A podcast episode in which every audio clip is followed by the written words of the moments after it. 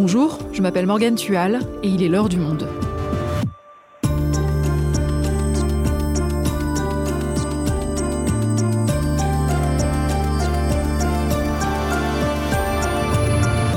Aujourd'hui, c'est une romancière qui raconte comme personne notre société, ses grands questionnements, sa cruauté, mais aussi ses moindres détails. Pour son œuvre débutée en 1974, Annie Ernaux vient d'être sacrée Nobel de littérature.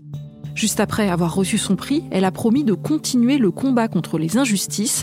Ce combat, l'écrivaine de 82 ans le mène depuis toujours. Je crois qu'il ne faut pas oublier ce que c'était pour une femme euh, l'avortement avant la loi Veil. J'ai eu envie de décrire son monde quotidien qui est celui des gens qu'on dit sans doute à tort ordinaires. Les féministes ont, gagné tous les combats de la liberté. Elles n'ont pas gagné. Moi, je vois toujours la domination masculine du monde. Partout, partout. En quoi l'écriture d'Annie Ernaux est-elle si particulière? Comment a-t-elle bousculé la littérature française? Quelle est l'histoire de cette écrivaine qui, depuis toujours, mêle intime et politique? Raphaël Léris est journaliste au Monde des Livres. Elle nous répond. Annie Ernaux, portrait d'une écrivaine en lutte, un épisode de Claire Leys, réalisation Quentin Tenot.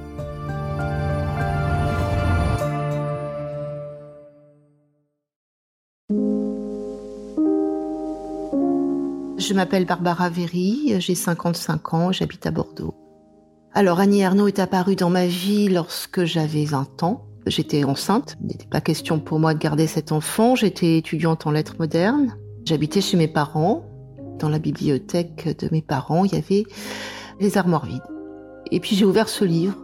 Bon, disons, tiens, s'il est là, c'est pas pour rien. Et c'est dans les premières pages, je me souviens de la, enfin du choc en fait, parce que ce que j'ai éprouvé dans mon corps, elle l'avait éprouvé dans son corps. De lire ça, je me sentais moins seule, parce qu'en fait, au bout du compte, c'est la solitude, quoi. Donc moi, j'ai pris ça comme euh, quelque chose d'extrêmement soutenant, dans la détresse dans laquelle j'étais, quoi. Et ces mots d'Annie Ernaux, les mots crus, c'était ces mots-là qu'il me fallait à moi pour me dire, bah voilà, ok, elle a vécu ça, elle a vécu comme ça, il va se passer ça. Ça peut être aussi une main tendue pour dire, bah voilà, n'aie pas peur, c'est comme ça que ça va se passer. Le texte, c'est quelque chose qui vient accompagner, hein, même si on connaît pas la personne, ces mots sont là, quoi. C'est une écriture qui peut parler à tout le monde, voilà. Parce qu'il y a une simplicité qui n'est pas une vraie simplicité, mais on a le sentiment que c'est une simplicité. C'est ça qui va être bouleversant et qui va résonner. Je m'appelle Laurent, j'ai 60 ans et euh, j'habite à Paris. Alors, ce que ça a changé pour moi quand j'ai découvert euh, des livres d'Annie Ernaux, c'est que pour la première fois en tant que lecteur, j'ai eu euh, le sentiment de ressentir ce que ça pouvait être d'être une femme. C'est-à-dire qu'avant, je m'étais jamais rendu compte, avec d'autres auteurs masculins, que, en fait, j'entendais la voix d'un homme. Et ça, ça a changé complètement ma perception par la suite ça m'a surtout apporté une nouvelle dimension du fait d'être un lecteur. C'est-à-dire une nouvelle expérience, puisque quand on lit, on entre comme ça dans l'expérience de quelqu'un. Et la deuxième chose, c'est que du coup, ça m'a rendu beaucoup plus attentif euh, dans mes relations avec les femmes. Et quand euh, MeToo est arrivé, par rapport à d'autres hommes qui avaient des réactions un petit peu défensives ou sceptiques, euh, même s'ils étaient favorables, mais qui, qui étaient déstabilisés, j'ai tout de suite pensé à elle. J'ai tout de suite pensé euh, à des tas de détails qu'Annie Arnaud aborde dans ses livres. Ça m'a permis de beaucoup moins finalement tarder à comprendre ce qui se passait.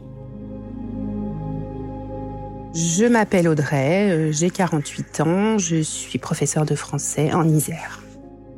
Je l'ai découverte grâce à ma professeure de français de première et je crois que j'ai été euh, saisie, séduite par euh, son écriture. J'étais euh, en face ou accompagnée par une femme qui parle. Pour moi, Annie c'est ça. C'est une femme qui parle. Annie a le même âge qu'aurait eu ma maman. Je suis, moi, la fille d'une mère qui ne pouvait pas parler. Donc, euh, Annie a surgi dans mon adolescence avec ses mots et avec ce pouvoir en quelque sorte, euh, ce pouvoir dans le sens autorisation, et elle m'autorisait moi finalement à parler. Moi, je, crois qu'elle elle, m'a aussi euh, autorisé à vivre des choses peut-être. Raphaël, on vient d'entendre trois lecteurs d'Annie Ernaux raconter comment elle a changé leur vie. C'est quand même fou ce pouvoir de bouleverser l'existence d'inconnus à travers les livres, d'autant qu'ils sont loin d'être les seuls. Il y a quelques jours, près de 200 personnes ont répondu à un appel à témoignages sur le site du Monde, des gens issus de générations et d'horizons différents qui racontent avec beaucoup d'émotion ce que représentent pour eux ces ouvrages. Alors, dis-nous, c'est quoi la particularité de son écriture? L'une des premières choses qu'on peut souligner, c'est cette ambition qu'elle a eue immédiatement de mêler des sujets considérés comme euh, dignes, littéraires, euh, importants, le temps, la mémoire, l'oubli, et puis des thèmes qui longtemps n'ont pas été au cœur de la littérature, qui étaient considérés comme indignes, c'est-à-dire la vie du corps des femmes, par exemple, c'est-à-dire aussi des conditions de vie matérielle telles que le RER, e les supermarchés, et elle fait se rencontrer ces deux éléments en littérature. Et déjà, ça, c'est une de ses grandes forces. L'autre chose, et je crois que ces témoignages des lecteurs le disent très bien, c'est que ce qu'elle explique, c'est qu'elle ne fait pas de l'autobiographie, elle raconte comment elle a été traversée par des événements. Et le fait d'avoir été traversée par des événements, ça lui donne cette possibilité d'accéder à l'universel. À travers la manière dont elle écrit jeu la plupart du temps, eh bien, le lecteur se retrouve dans ce jeu quand il le lit, parce qu'elle raconte cette espèce de transparence des événements qui passent à travers elle.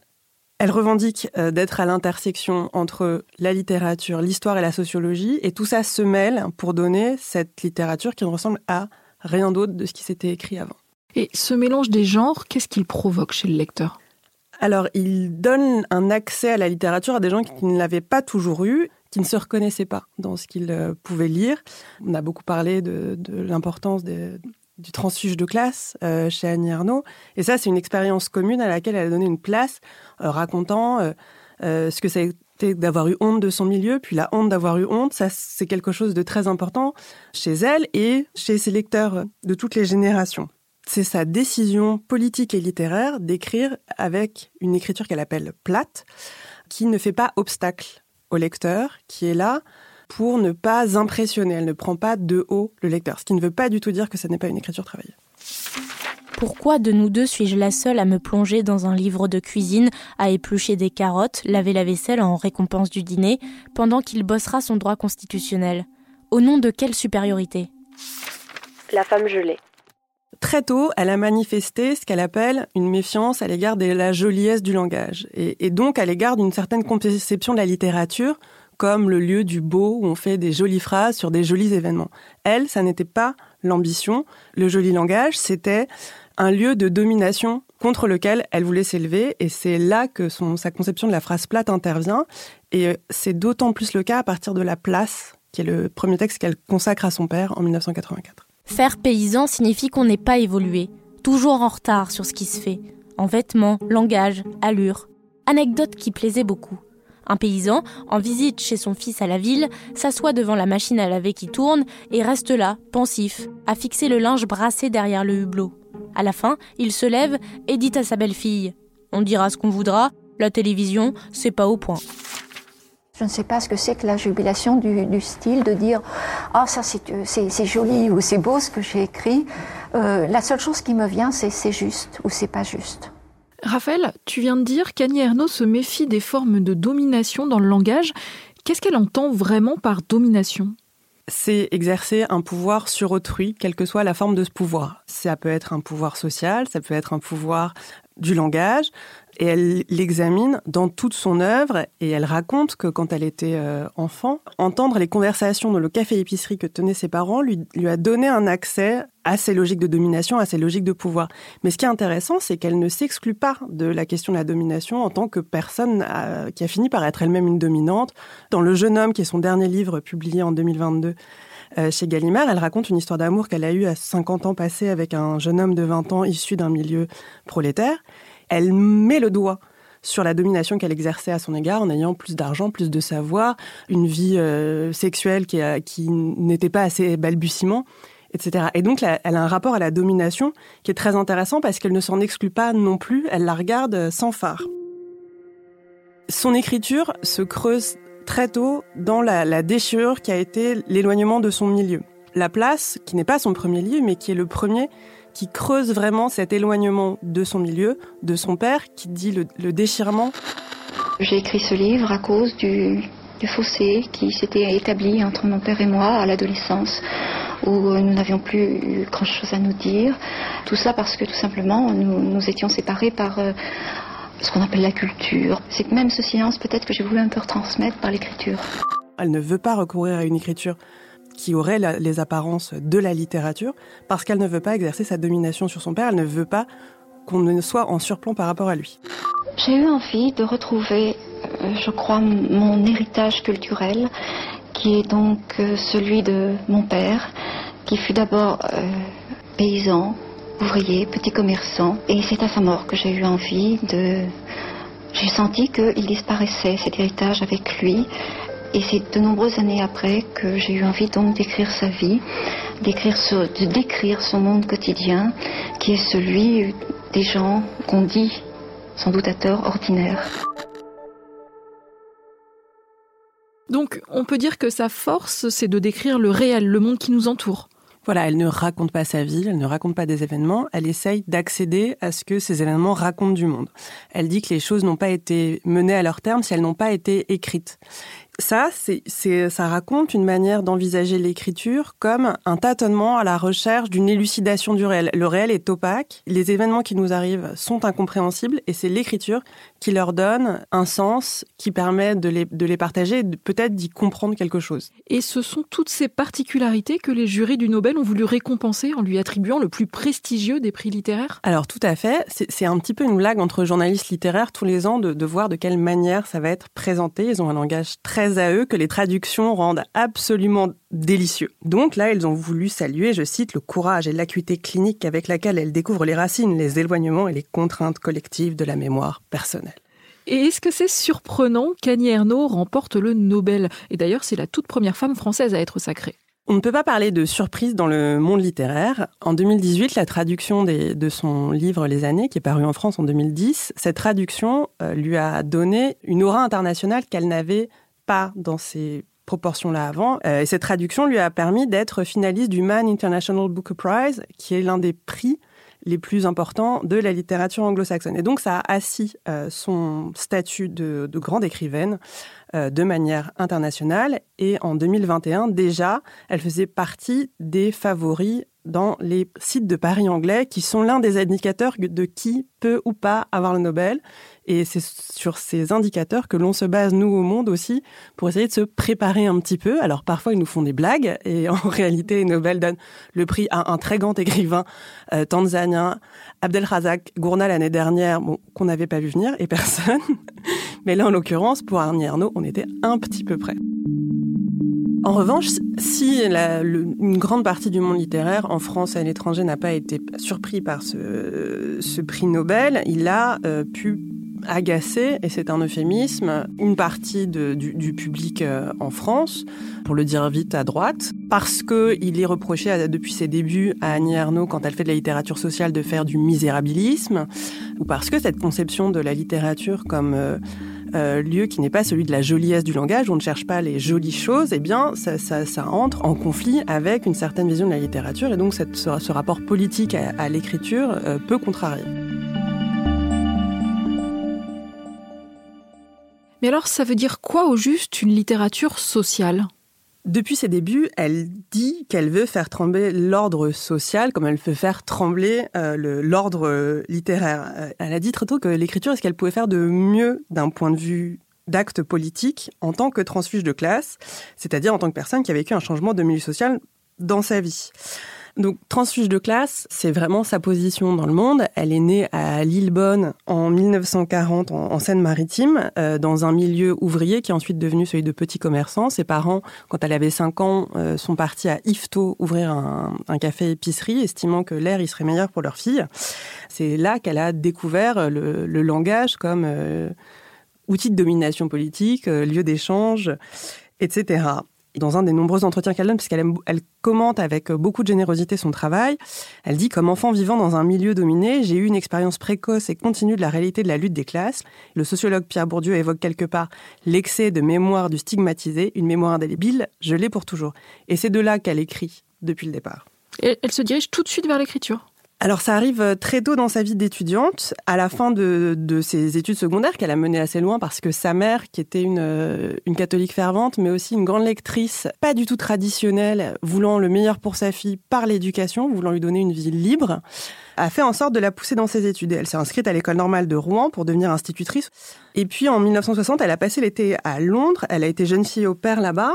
Et c'est à ce moment-là, euh, ainsi qu'elle le raconte dans Mémoire de fille, qu'elle a pris conscience qu'elle allait écrire.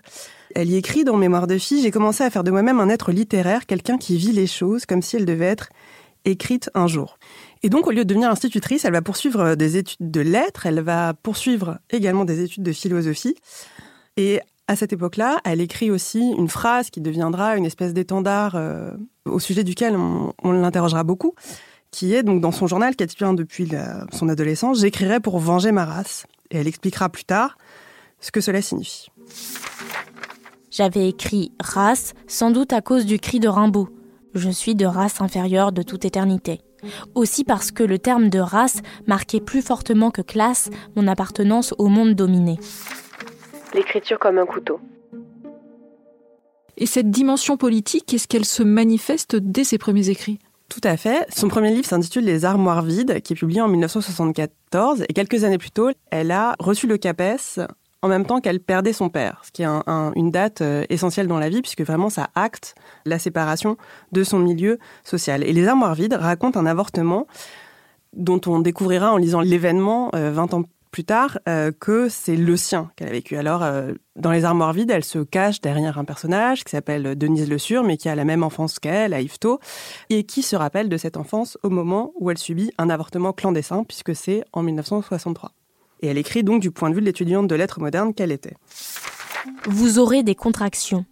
Depuis hier, j'attends, lové autour de mon ventre, à guetter les signes. Qu'est-ce que c'est au juste? Je sais seulement que ça meurt petit à petit, ça s'éteint, ça se noie dans les poches gorgées de sang, d'humeur filante, et que ça part. C'est tout. Ce livre paraît au moment des débats sur la légalisation de l'avortement en France. Comment est-il reçu à ce moment-là? Alors par certains, dont le monde se fait une joie d'être, euh, comme un événement littéraire, le monde des livres euh, le met à la une euh, et parle d'un diable de bouquin. En revanche, notamment à droite, la presse se moque, le considère comme un peu des histoires de bonnes femmes qu'on nous raconte, on ne sait pas trop pourquoi. Et Annie Arnaud l'adresse à Simone de Beauvoir, qui a été l'un des grands chocs de sa vie, et reçoit une jolie lettre en retour. Il est normal d'être incompris quand on écrit un livre volontairement un peu ambigu. J'espère que cela ne vous découragera pas car vous avez quelque chose à dire et beaucoup de talent. Je parle beaucoup de votre roman. En toute sympathie, Simone de Beauvoir. Donc on le comprend, Annie Ernaux est depuis toujours engagée pour les droits des femmes. Elle a d'autres combats politiques? Euh, beaucoup. Elle n'a jamais caché qu'elle appartenait à l'extrême gauche. Le terme, euh, elle se reconnaît dedans euh, de plein droit. Et elle dit que son engagement, alors qu'elle vient d'un milieu plutôt de droite, de petits commerçants, est arrivé au lycée quand elle a visité un bidonville à Rouen avec des familles algériennes qui y étaient parquées. Et c'est une professeure de philosophie, marxiste et catholique, qui a fait visiter ce lieu à ses étudiantes. Et là, elle a pris une conscience flagrante d'inégalité sociale au-delà de celle qu'elle connaissait au café épicerie de ses parents mais elle a des engagements qui sont plus larges. Elle signe beaucoup de pétitions, euh, des soutiens aux grévistes, euh, notamment en 1995 au moment des grandes grèves. Elle est aux côtés des Gilets jaunes. Elle a un engagement euh, antisioniste marqué. Et quand elle a été amenée à commenter son Nobel, elle a pris le temps et le soin d'appeler à manifester le 16 octobre et à participer au cortège contre la vie chère, en faveur du climat, etc.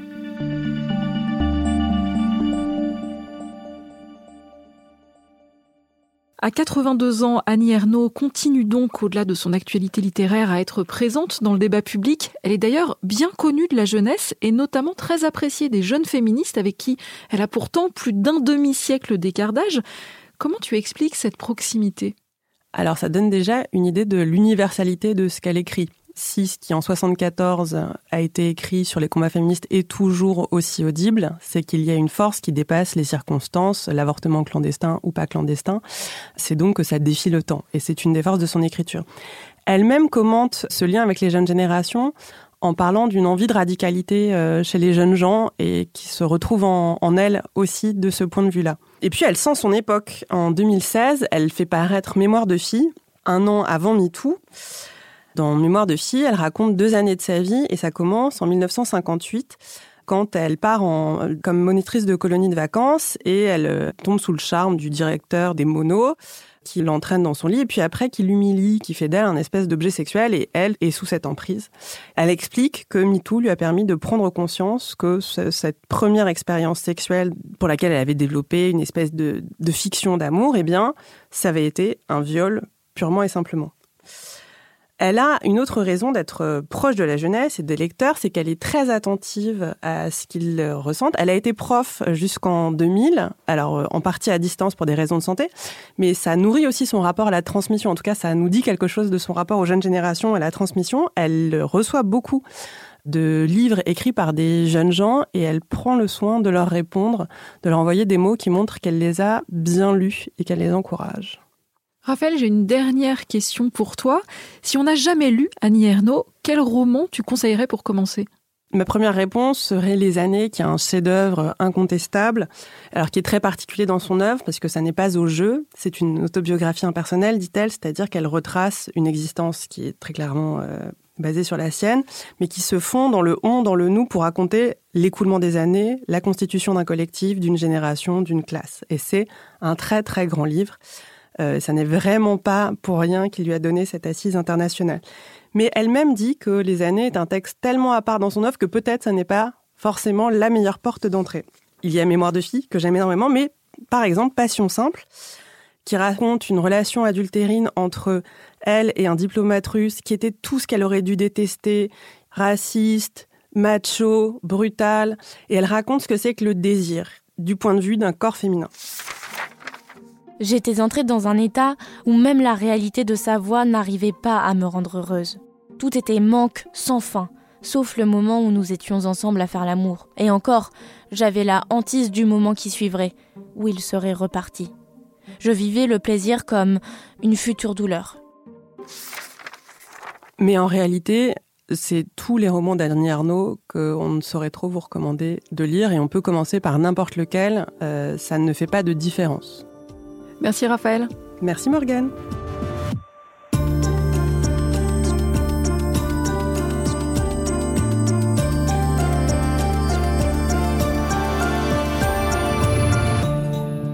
Si vous souhaitez en savoir plus sur la vie et les livres d'Annie Ernaux, le long portrait que Raphaël Léris lui a consacré est disponible sur notre site. Pour ça, il faut s'abonner au monde.fr. C'est la fin de l'heure du monde, le podcast quotidien d'actualité proposé par le journal Le Monde et Spotify. Pour ne rater aucun épisode, vous pouvez vous abonner gratuitement au podcast sur Spotify ou nous retrouver chaque jour sur le site et l'application lemonde.fr. Si vous avez des remarques, suggestions, critiques, n'hésitez pas à nous envoyer un email à l'heure du monde @lemonde.fr. L'heure du monde est publiée tous les matins du lundi au vendredi. On se retrouve donc très vite. À bientôt.